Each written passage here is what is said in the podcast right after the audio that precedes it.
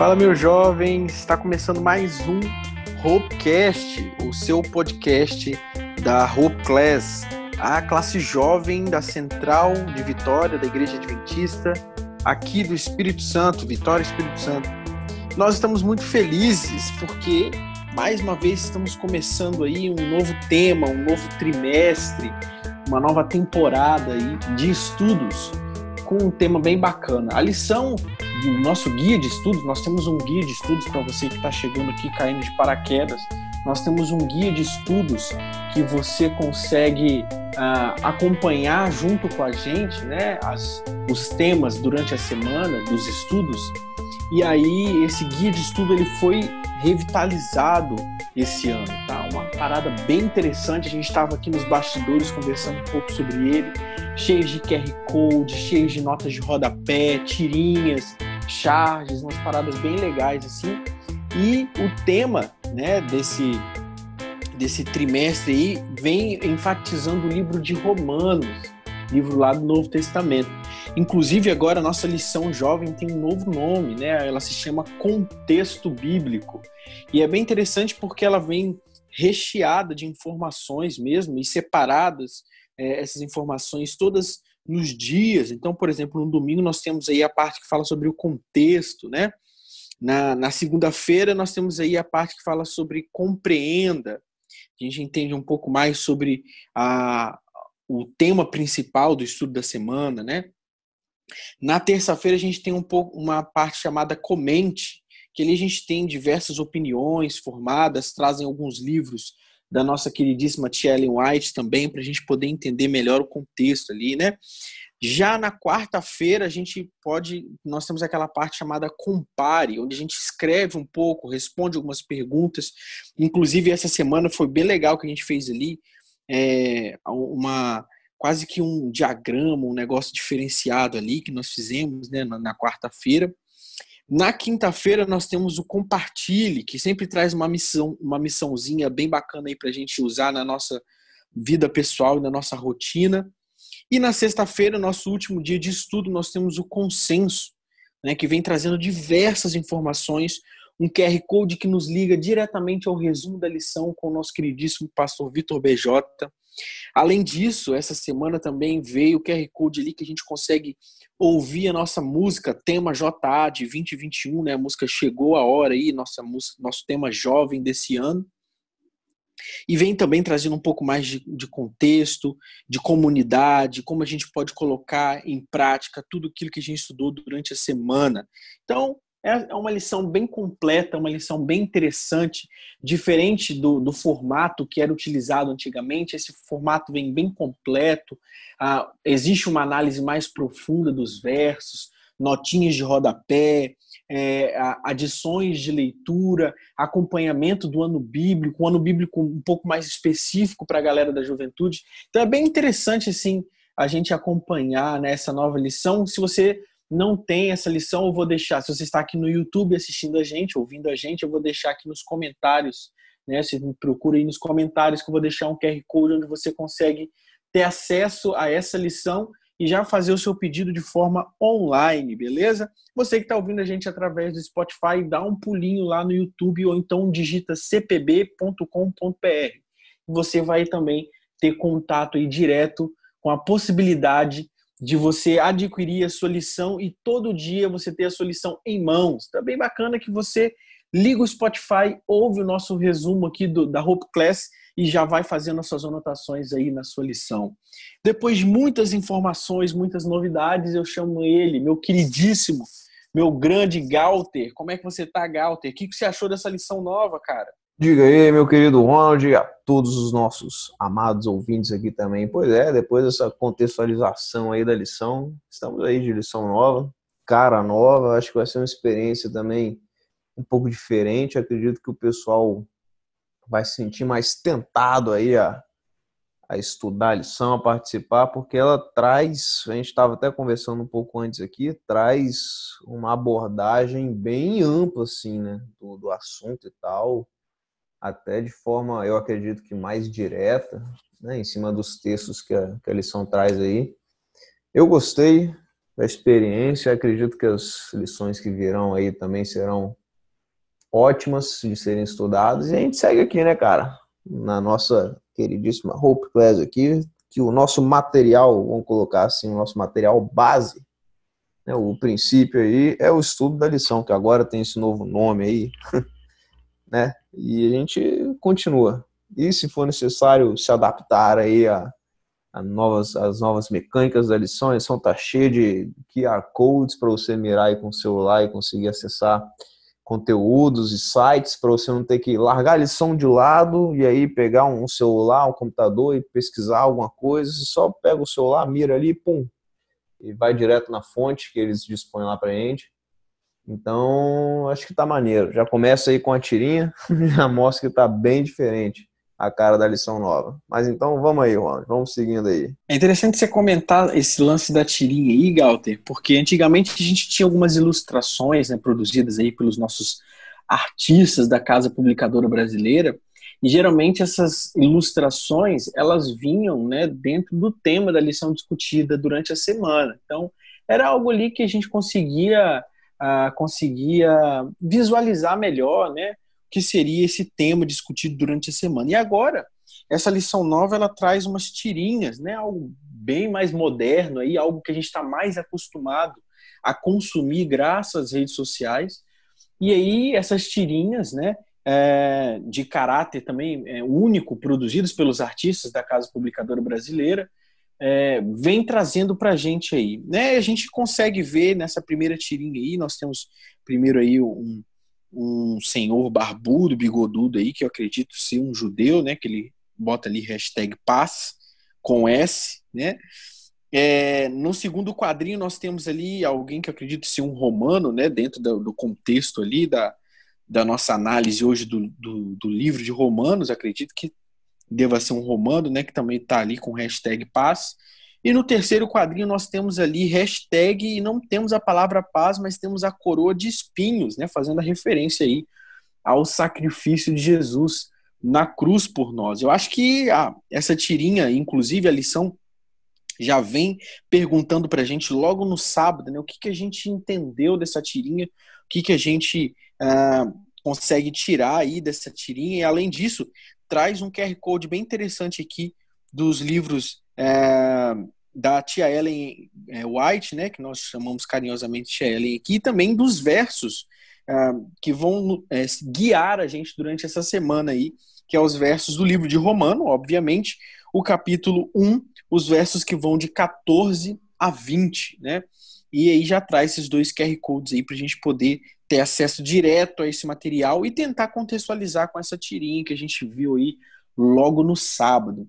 E, cara, não sei você, Galter, mas eu tava dando uma olhada nessa tirinha aí, né? Aqui ela traz o povo de Israel, representado por esse cara barbudo aí, né? E o povo é, romano também representado por esse cara com esse ramo de oliveiras aí, né? Na, na orelha e tal. E no terceiro quadrinho nós temos aí a coroa né, de espinhos que o próprio Jesus Cristo uh, usou na cruz. É interessante porque Uh, nós temos aqui dois povos representados, né, duas etnias representadas, os romanos e os judeus, no caso, da época, né? E nós temos também o cristianismo representado. E, o que eu acho interessante é que se a gente for acompanhar o capítulo 1 de Romanos, dos versos 14 ao 20, na verdade ali é Paulo, né? É interessante a gente contextualizar um pouco aqui sobre a história, né? O que, que é o livro de Romanos? O livro de Romanos nada mais é do que uma carta escrita pelo profeta Paulo, né, que ele é posterior à, à, à, existência de Jesus, né? Ele é posterior à vinda de Jesus, o sacrifício dele a volta de Jesus para o céu. Então, Paulo vive num contexto após a ressurreição de Cristo e ele é um profeta aí que você já deve conhecer, mas só para se resumir um pouco, só para eu resumir um pouco a história, antes ele era conhecido como Saulo e era perseguidor dos cristãos, até que o próprio Cristo se mostrou para ele, né? E questionou essa perseguição e mostrou a verdade para ele e ele se converteu ao cristianismo, mesmo relutante por muito tempo, mas depois que ele entendeu o propósito do cristianismo, ele se tornou um cristão, inclusive mudou o nome dele de Saulo para Paulo. E depois de muito pregar em diversos locais, e de criar algumas igrejas em locais distantes da própria Judéia, né, distantes do, do próprio território de Israel ali, onde você encontrava judeus em todos os territórios ali do Oriente Médio, da Europa, ali bem próximo, ele começa a enviar cartas para essas igrejas, né, que foram fundadas nessas localizações. Nem sempre, tá, gente? Essas igrejas, elas eram, quando a gente fala igreja, a gente fala de uma igreja que nós vemos hoje, que em cada esquina nós temos uma igreja com uma denominação, uma placa diferente.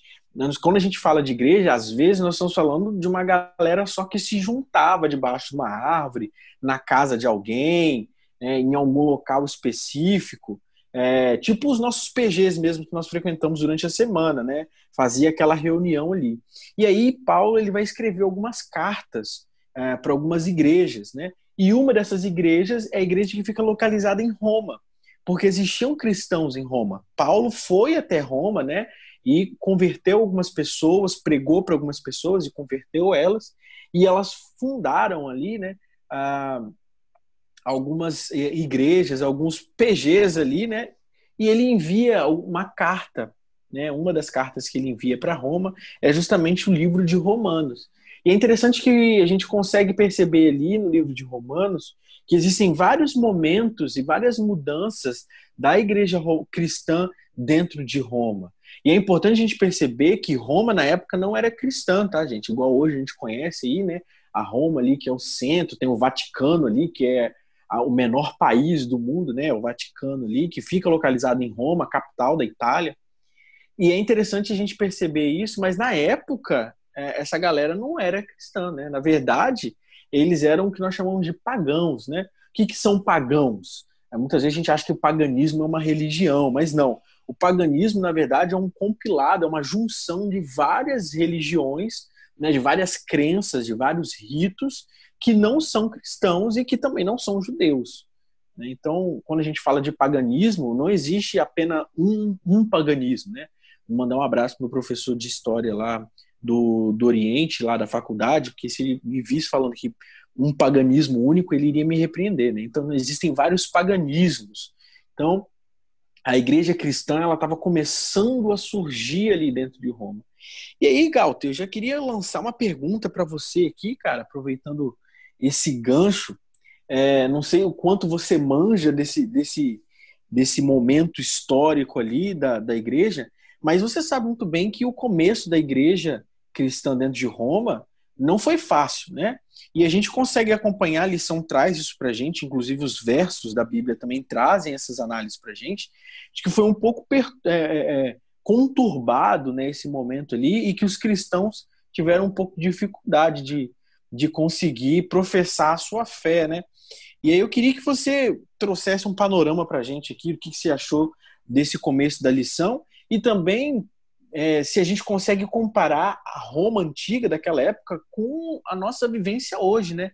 Hoje nós temos uma liberdade maior de religião, mas mesmo assim nós estamos no meio de tantas religiões que às vezes a gente fica um pouco confuso, igual os romanos da época que, que você acha? Acha que a gente está meio perdido, que nós precisamos de uma carta de Paulo também para poder nos guiar? Se o livro de, dos Romanos pode ser um guia aí para poder facilitar o nosso entendimento do cristianismo nos tempos de hoje, o que, que você acha aí, meu querido Galter? Já puxando aqui a licença né, do, do nosso professor aqui de história, sobre esse começo lá, pelo menos no contexto aqui da lição, né, lá em Roma e tal, com os judeus e com os outros povos, porque Roma era a, a capital do grande império, né? Afinal, o Império Romano. Então, a import, o tamanho da importância da cidade, a influência que a cidade exercia em todo o resto do, do mundo conhecido era, era extrema. Então, imagina aí uma cidade hoje com proporções como aqui no Brasil a gente falar de São Paulo ou em situações ainda maiores em Xangai, ou lá Nova York, né? Los Angeles. Então a gente tem uma cidade mais ou menos assim. E numa cidade gigantesca dessa, com um influxo de pessoas e com pessoas, culturas e conhecimentos e histórias e, e costumes, aí a gente vai embora, né, cara? E para falar do, dessa, dessa pergunta que você me lançou sobre o contexto do cristianismo naquela época, A gente tem ali logo na segunda-feira já, já explica aí um pouco, um pouco também até da tirinha, né, que tem no, na primeira página aí. O título é do judeu e também do grego. E por que isso? E aí conta, porque na, na, naquela situação, os judeus de uma eles já esperavam há muito tempo, né? Isso a gente vai ver pela lição também, com o decorrer da lição. Eles esperavam há muito tempo a vinda do Messias. Era professado, era né, os profetas é, escreviam e falavam virá um Salvador, virá o Messias e tal, da linhagem. E essa vinda era, era aguardada há muitos séculos, muito tempo. E o pessoal seguia com fé, seguia esperando. Então, acabou em um desses contextos históricos que os judeus foram subjugados, né, foram dominados por outros povos e tal. E então, a gente tem aí que o imperador Pompeu usou os judeus como uma força escrava lá em Roma. Então, muitos judeus foram trazidos para Roma para trabalhar forçado e tal. Mas eles nunca se esqueceram da promessa, né? Do que viria um Messias e um Salvador. Então, depois de um tempo, veio o imperador Cláudio, e eu estou pegando aqui completamente a inspiração do Ronald para dar os detalhes. E aí veio esse imperador Cláudio, e Cláudio já era um cara mais brother dos judeus, já confiava mais na galera e tal. Falava, não, esse pessoal né, tá sofrendo demais, a gente vai dar um pouquinho de liberdade para eles. Então os judeus tiveram essa, esse período né, de tranquilidade assim para exercer a adoração a Deus e até usufruir aí de alguns, de alguns direitos. Mas aí é, os judeus acabaram tendo problemas entre si, né? além também do, de problemas sociais, porque por causa da, da, imensa diferença cultural que eu falei, né? isso aí certamente o Ronald consegue dar mais detalhes sobre. Então, conta aí na lição que os judeus acabaram é, tendo intrigas e discussões entre eles mesmos porque os judeus que aceitavam a Cristo, né, e a, e a o Evangelho, que a gente vai ver também que o Evangelho, Paulo resume o Evangelho como a vida e obra de Cristo. É, os judeus que tinham o Evangelho para si, que acreditavam com sua vida, eles acabavam entrando em confronto com os judeus que não queriam saber, os judeus que, apesar de serem o mesmo povo, as mesmas raízes históricas, e para os judeus essa raiz, é, essa, essa nacionalidade, essa etnia deles, é algo extremamente pessoal e forte, então para eles, eles acabavam entrando em discussões assim por causa disso.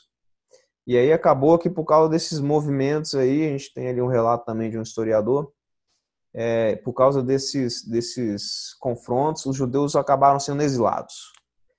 Mas aí, com o passar do tempo, o imperador, acredito que o, o próprio Cláudio, que foi responsável aí por exilar os judeus, o imperador morreu e com ele também morreu essa regra aí de não permitir que os judeus estivessem lá no solo romano.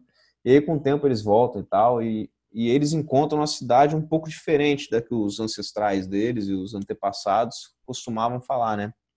É, a cultura havia mudado um pouco mais, é, as igrejas que eles conheciam, né, que o Ronald falou aí, que eles estavam acostumados, tomaram um formato diferente. E além dos judeus naquela cidade, também havia a presença de outros povos, entre eles os gregos, talvez aí numa presença mais forte, marcante, mais influente também. Então, quando eles voltaram, eles encontram tudo, tudo uma mudança assim e tal, e os gregos estão lá presentes. Então vem Paulo para dizer que na realidade, o, o, o evangelho ele não tem né, um povo específico, como os judeus muitas vezes consideravam. Eles acreditavam que, até mesmo a um certo ponto, que eles eram tão detentores dessa dessa dessa glória, né, dessa inclusive dessa bênção que era de ter para si, o, vamos colocar assim, o DNA de Deus, de ter sido escolhidos, eles acreditavam tanto nisso que certa vez até ignoravam outros povos ou achavam outros povos inferiores e que não não poderiam se relacionar com outros povos e, e não eram os outros povos não eram dignos né de, de entrar em contato com eles. E aí Paulo chega para dizer que não é bem assim né? a salvação é de todo aquele que crê. Ele diz primeiro do judeu depois do grego e reforça esse pedaço aí. Então com, com, é, confessando aí para o Ronald a minha visão sobre os dias de hoje em comparação com, com a cidade romana e aquele contexto da época, eu acredito que hoje a gente tenha, por causa da globalização, da, da internet, como isso como isso mudou completamente o contexto do mundo. A comunicação é absurda, é em tempo real, só depende de um sinal né, de satélite ou de Wi-Fi. É, a gente tem contato com infinitas culturas, infinitas, infinitos conhecimentos. Né? Talvez até mesmo a, a faculdade hoje em dia acaba sendo questionada aí, porque eu consigo aprender o que eu quiser no computador. Talvez não tudo, né? Vamos colocar assim, não dá para você aprender a fazer uma cirurgia pelo computador mas uma parcela enorme de um conhecimento é capaz de ser aprendida assim, né? no, no meu quarto aqui, né? teclando algumas coisas e vendo uns vídeos no YouTube, uns tutoriais.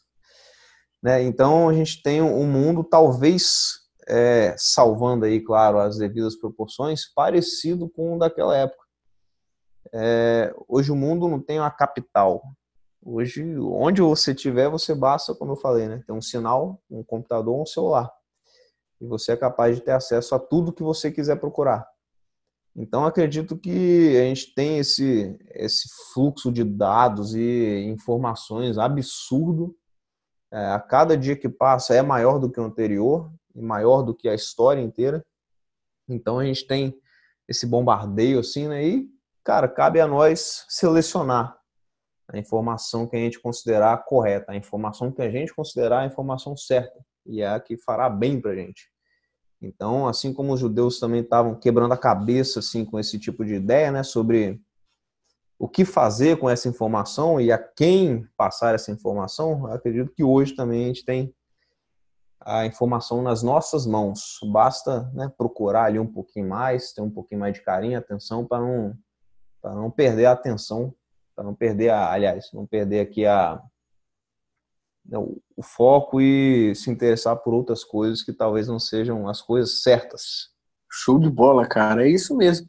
E aí é interessante como a lição ela vem falando, né? Você comentou aí que é, hoje em dia, né, nós temos essa facilidade da tecnologia, mas cara, eu, eu acho, eu acho assim que Paulo, Paulo andou pra caramba. Depois vocês dão uma procurada na internet aí, esses, tipo assim, mapa é, de onde o, o profeta Paulo andou. Cara, se vocês procurar lá no Google, lá no Google Imagens, e se der uma olhada no, no mapa, tipo, o cara andou de barco, é, o cara andou de charrete a pé. Mano, o cara andou muito. Se ele tivesse aquele aquele reloginho lá da, da Apple, né, que, que marca os passos no, no pulso assim, Mano, ele tinha estourado aquele reloginho lá de tanto que esse cara andou, de tantos lugares que ele foi. Ele alcançou pessoas que, tipo assim, eu acho que eu, o Galter, ou você que tá ouvindo aí, a gente jamais vai conseguir chegar no nível de, de quantidade de pessoas que a gente pode pregar, que a gente pode testemunhar, se comparado ao que Paulo fez. E ele fez tudo isso sem internet, né, cara? Então, assim, eu acho que quando a gente começa a olhar pra gente mesmo, e a lição traz para a gente ali na segunda-feira, né, o finalzinho falando assim: o Evangelho reconhece que o problema do pecado e a promessa da salvação são igualmente universais, porque o Evangelho é o poder de Deus para a salvação de todo aquele que crê, em Romanos 1,16. Até referencia aqui. Nossa condição de pecadores e nossa é, solidariedade no Evangelho tem o poder de unir a igreja, superando as diferenças culturais. E isso aqui é, é interessante a gente fazer relação disso aqui com o que eu estava comentando, que muitas vezes o nosso empecilho é justamente na internet você não se mostrar um cristão, né? Você perder a oportunidade de se mostrar um cristão. Porque no dia a dia, ser cristão lá dentro da igreja, no sábado de manhã, é muito fácil. Você tá igual todo mundo, né? Você chega ali, você conhece galera e tal. Agora, ser cristão na, nas redes sociais, quantas pessoas sabem que você é adventista no seu Instagram? Né? Quantas fotos na igreja você tem? Quantos stories no sábado de manhã você compartilha de você lá cantando, no momento da lição e tal? E dentro da igreja, a gente não tem essa, essa divisão né, que existe fora da igreja. Fora da igreja, a gente tem diversas divisões aí, sociais, etc.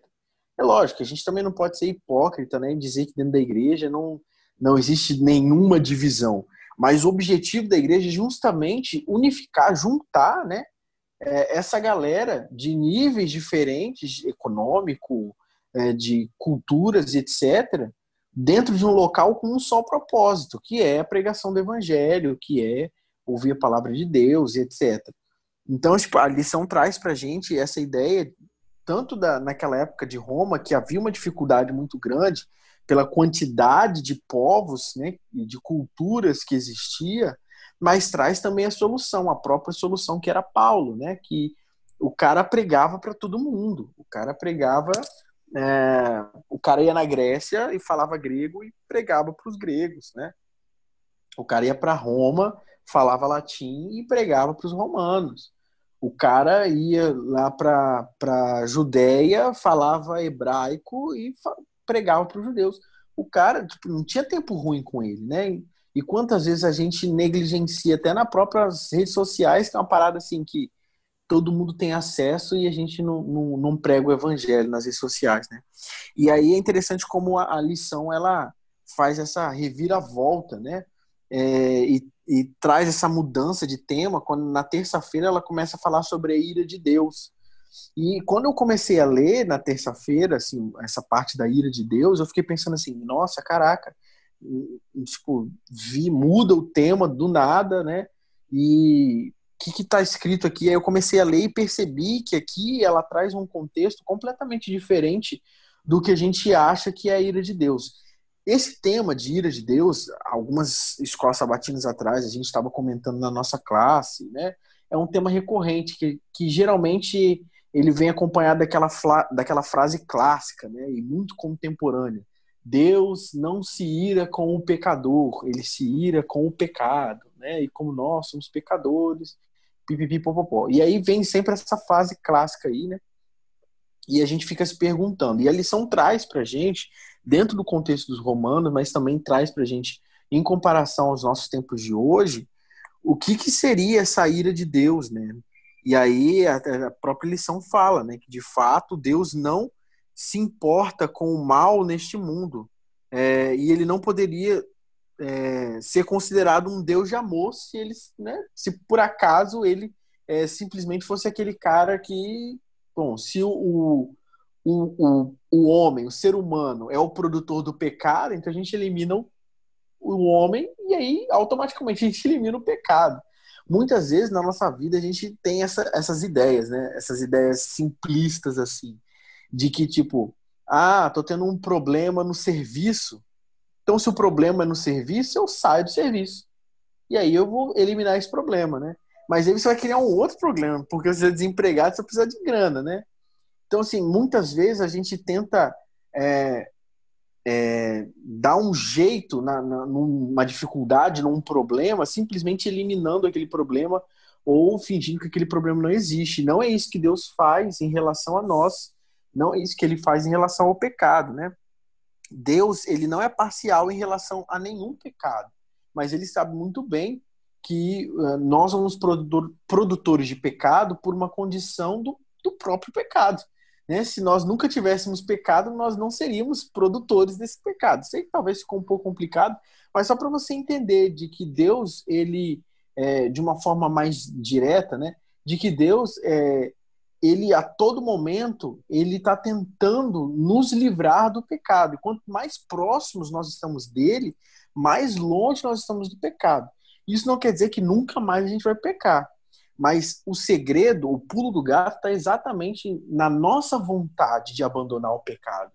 E Deus está vendo essa nossa vontade de abandonar o pecado, né? E ele via isso nos povos lá que estavam se misturando com os romanos, né? Naqueles que estavam ali acabando se misturando com outros povos, seja grego, romanos, etc.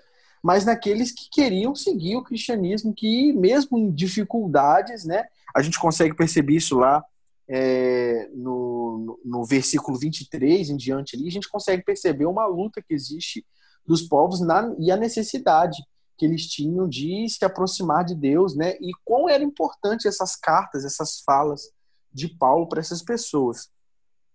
É, e aí até a lição traz para a gente aqui, por meio da idolatria eles se achavam sábios, mas estavam se tornando tolos. Né? Então a gente percebe que muitas vezes nós somos enganados pelo próprio pecado. Mas para que isso não aconteça, né, o próprio Paulo diz, a gente precisa se aproximar de Deus, né? Quando não temos amor, somos implacáveis e impiedosos, demonstrando assim que estamos sobre a ira de Deus. Né? A partir do verso 31, a gente consegue entender. Então, quando a gente está longe desse amor, é que a gente acaba ficando longe do próprio amor de Deus. Então, é aquele, lance que o Galter comentou com a gente no, no, no, na lição passada, né? no último capítulo da nossa lição passada. Aqueles polos né? de, de extrema uh, distância. Assim. Não existe o frio em si, existe a ausência de calor, né? E aí ele, o, o Galter trouxe para a gente essa contextualização assim, de não existe o mal em si materializado, apesar de nós termos um representante, um embaixador aí do mal, o mal é simplesmente você estar longe demais do amor, né? Longe demais de Deus, que é a materialização do próprio amor, né? É, então é, é, bem interessante, inclusive a lição traz para a gente aqui né, é, um trecho para a gente poder pensar, né? Assim como Deus não é parcial com o ser humano e por isso não faz acepção de pessoas, ele também não é parcial com o pecado. Então é, é bem interessante isso, né? Então, pra, por isso que muitas vezes a gente fala que ah, não tem pecadinho e pecadão, para Deus tudo é pecado. É justamente por esse, esse sentido, né? Como ele não faz acepção de pessoas, né? Ele não, tipo assim, ah, esse cara aqui roubou, então eu não, não gosto dele. Ou então esse cara aqui é argentino, então não vou dar, oferecer a salvação para ele. Não, assim como ele não faz essa distinção de pessoas, ele também não faz essa distinção de pecados. Todos os pecados são iguais para Deus, né? E aí, meu querido Galter, eu que já pergunto para você aí, né? É, como que a gente consegue fazer uma é, utilizar aí esse, esse, os romanos, né? Não são os romanos, na verdade não os romanos, mas os próprios cristãos que viviam naquela época, ou, ou o próprio Paulo, que é o maior exemplo para gente de cristianismo hoje em dia, né? Um dos maiores exemplos. Como que a gente consegue, talvez, é, ficar cada vez mais próximos de Deus né, é, nos dias de hoje, porque a galera antigamente tinha um pouco de dificuldade.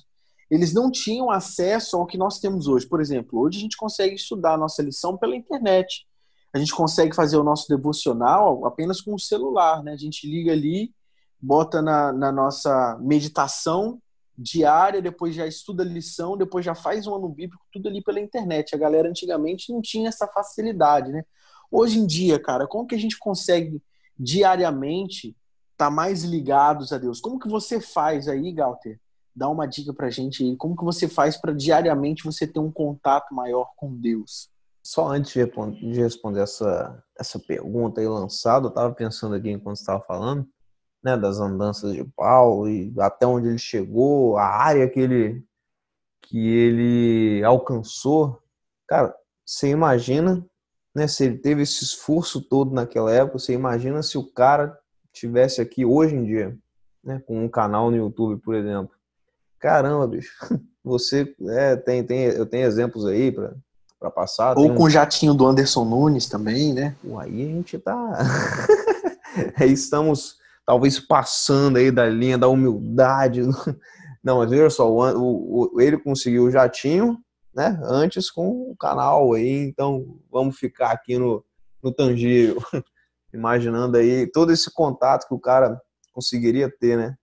Assim como o, o Whindersson aí, ele era, ele foi, não sei se ele ainda é, né, o cara com mais inscritos aqui no Brasil, é, tem um cara aí que ele é tido como o maior youtuber do mundo, e aí num percurso de 10 anos ele juntou quase, tá juntando, né, 110 milhões de inscritos, uma. Cara, o cara num canal tem mais gente do que países, né? Se você colocar numa conta aí.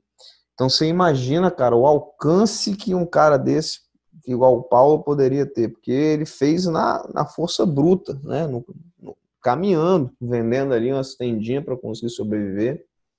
Muitas vezes precisando da ajuda dos outros também. Por quê? Porque a gente volta aqui na. Permita-me fazer um retorno para a segunda aliás, para o domingo, e mostra aí o, anunciando a cura, é o título aqui, né? e conta aí do nosso contexto da Covid-19, que estourou já faz um ano já no mundo, né, colocando assim, contexto mundial.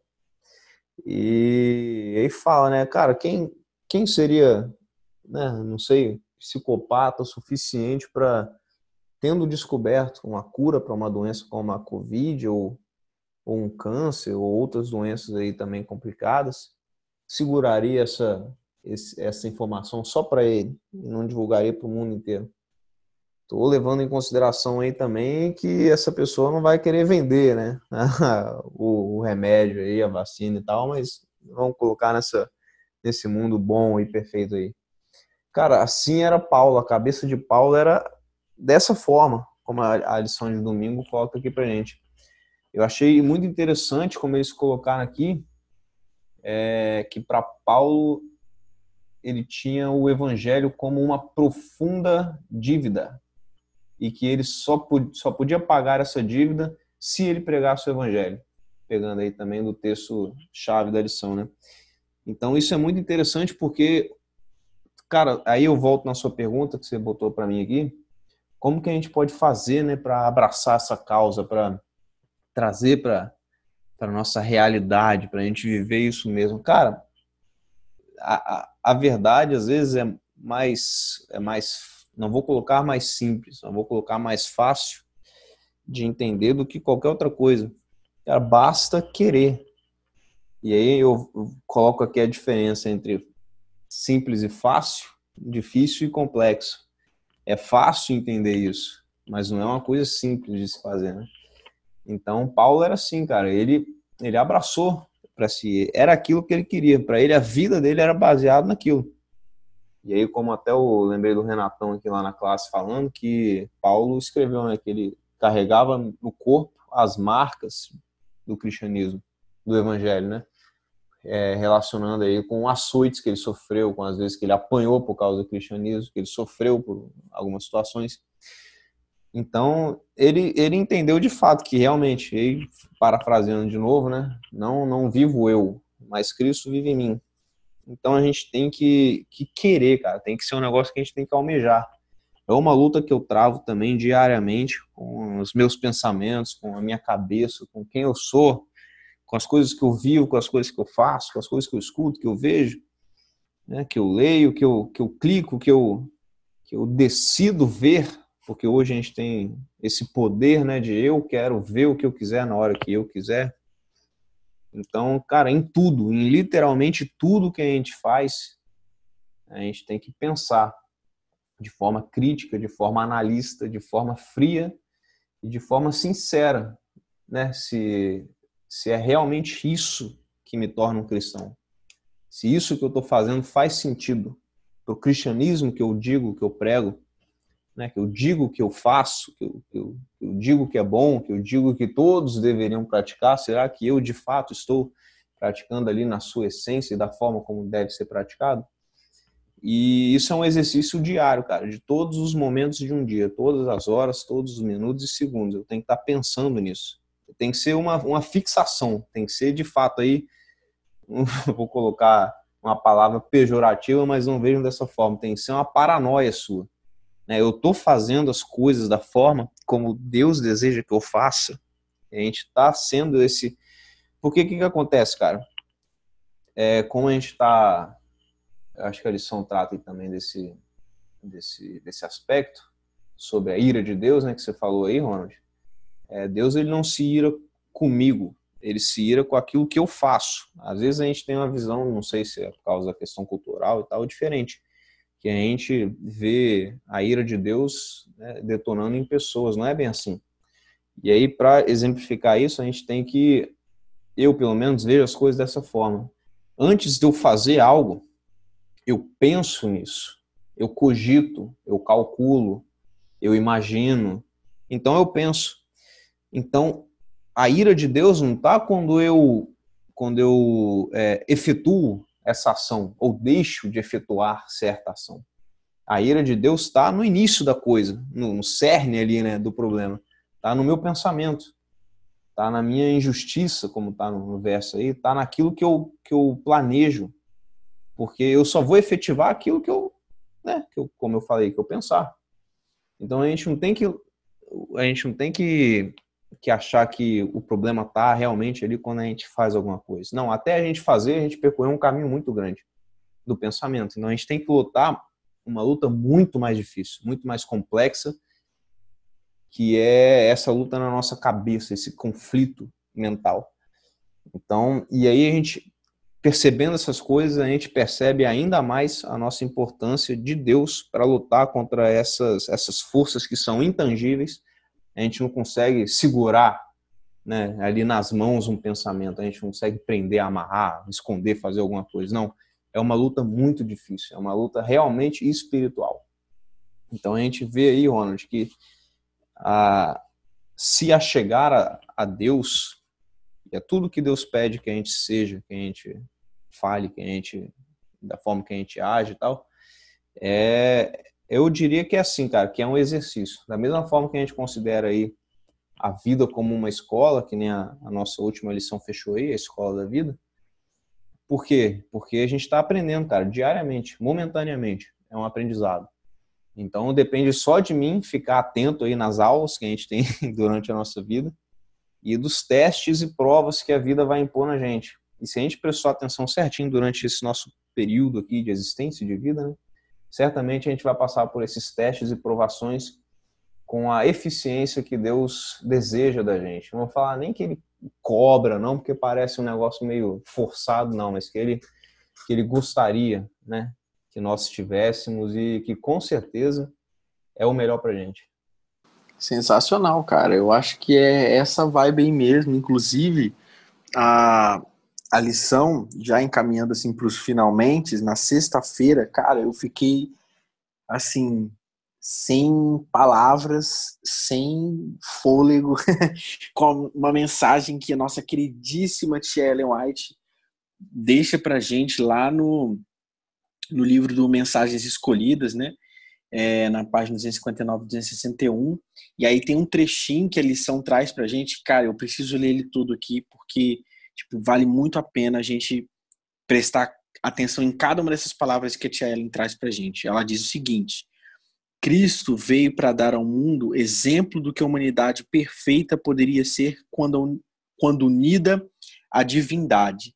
Então aqui ela já começa falando da união, né, entre eu e Cristo, entre você e Cristo ele apresentou um novo aspecto da grandeza ao revelar misericórdia, compaixão e amor. Trouxe aos seres humanos uma nova percepção de Deus. E isso fica muito claro. Por isso que muitas vezes a gente fica pensando assim: ah, o Deus do Novo Testamento é muito mais bonzinho do que o, do, o novo do o Deus do Velho Testamento. Mas é o mesmo Deus, gente. É o mesmo Deus. A percepção de que, do que a gente tinha, do que eles tinham antigamente é que é diferente do que nós temos hoje em dia. E a Tia Ellen continua para poder explicar para a gente. Como Senhor da humanidade, ele ensinou sobre o governo divino, revelando o reconhecimento entre misericórdia e justiça.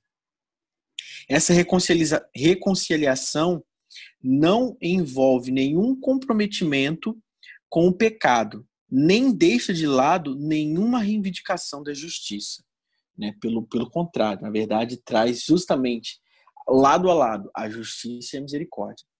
E aí ela finaliza dizendo o seguinte: mas colocando cada atributo divino em seu lugar adequado. A misericórdia pode ser exercida ao punir o pecador que se recusa a se arrepender, sem destruir o amor nem perder o caráter compassivo. E a justiça pode ser exercida ao pecador é, o transgressor arrependido sem violar a integridade dela. Cara, isso aqui para mim é um tapão de luva, cara. Tia tá falando o seguinte, olha, não importa se você vai se arrepender aos 45 do segundo tempo, quando Jesus já está com um pezinho na nuvem ali, mas se o seu arrependimento for verdadeiro, for genuíno, desde lá de trás, quando Jesus já estava lá no Santíssimo intercedendo por você, ele já tinha perdoado seus pecados.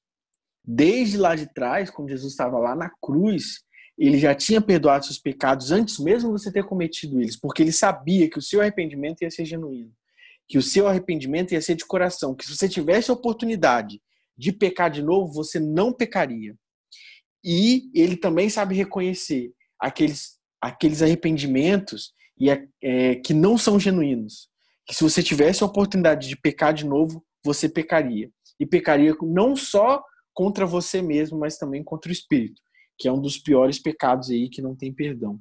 Deus sabe de todas as coisas e Jesus Cristo está pronto para te perdoar. É isso que Tia Ellen está falando aqui. E o mais incrível de tudo é que essa mensagem ela não pode ficar presa só aí na sua lição. Ela não pode ficar presa só aí no seu quarto, na sua, no seu devocional todos os dias, ou então ela não pode ficar presa dentro da sua sala da escola sabatina. Você precisa levar essa mensagem para outras pessoas. Você precisa falar do amor de Jesus, você precisa falar da salvação que ele oferece através da cruz, através do seu sacrifício, como essa tirinha lá de sábado mostra pra gente. Você precisa levar isso para o máximo de pessoas que você conhecer. Não é possível que você gosta muito do seu amigo da faculdade, você não é capaz de querer ele ao seu lado no céu, de tentar mostrar para ele o que a sua vida não é simplesmente você não comer carne de porco ou então não trabalhar no sábado pela manhã. Que a sua vida tem um propósito, que a sua vida tem um guia, tem uma pessoa que guia a sua vida. E essa pessoa ela não quer guiar só a sua vida, mas quer guiar a vida de todas as pessoas que você ama. Então é muito importante que você fale do evangelho, assim como nosso grandioso profeta Paulo, né, falou e espalhou aí a missão, a, a, a, a palavra de Deus para todas as pessoas, independente se, as, se essas pessoas eram crentes ou não. Ele levou a palavra para todas as pessoas, porque ele queria levar o amor de Jesus para todas as pessoas. Não é isso, meu querido Galter? Diga aí o que, que você acha aí dessa, nas suas considerações finais dessa lição aí, cara. A gente tem então uma lição que já começa, né, atirando para todos os lados e pegando aí vários aspectos muito importantes de serem tratados acredito que ainda mais por pela nossa galera aí, né? Às vezes a gente fala assim pelos jovens, mas somos todos jovens, então é, são assuntos que dizem com, é, completamente respeito aí à nossa nossa vida, à nossa, ao nosso contexto num mundo que nunca foi tranquilo, né, cara? Mas hoje em dia a gente tem aí exemplos e situações que conseguem nos tirar, inclusive, a paz, né? a certeza das coisas, o domínio próprio, o autocontrole.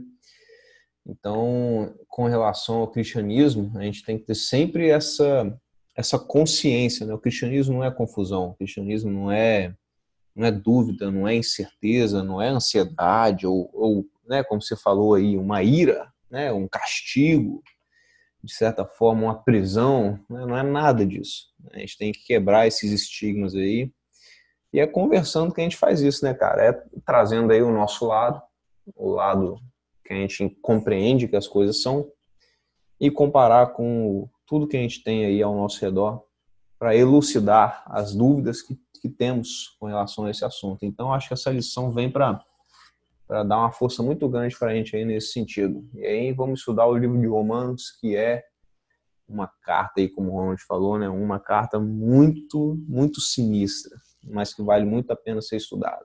É mesmo, uma carta que não serve apenas para os romanos lá do primeiro século, mas que serve para a nossa vida hoje em dia. E se você quer saber mais sobre essa carta dos romanos, ou se você quer saber mais sobre tudo isso que a gente conversou aqui, não esquece de dar um pulinho lá no nosso Instagram, arroba HopeClassVix. E lá você vai ter todo esse conteúdo que nós temos aqui, vai ficar sabendo quando os podcasts vão ser lançados, nós vamos trazer mais novidades para vocês. Também vamos informar sobre as nossas lives, né? Que nós estamos aí em recesso de apenas dois fins de semana, mas a partir do dia 9 de janeiro de 2021 nós voltamos com as nossas lives, que nada mais é do que a transmissão do nosso estudo da Escola Sabatina lá na nossa classe, lá na Igreja Central de Vitória. E aí você pode debater com a gente, conversar um pouco mais com a gente. Lá a gente tem um pouco mais de tempo e a gente consegue trazer um pouco mais de informação e tem uma galera muito bacana lá que traz um conteúdo muito interessante pra gente. Então, fiquem convidados. É, espero vocês aqui na semana que vem para a gente falar um pouco mais sobre o livro de Romanos. E valeu!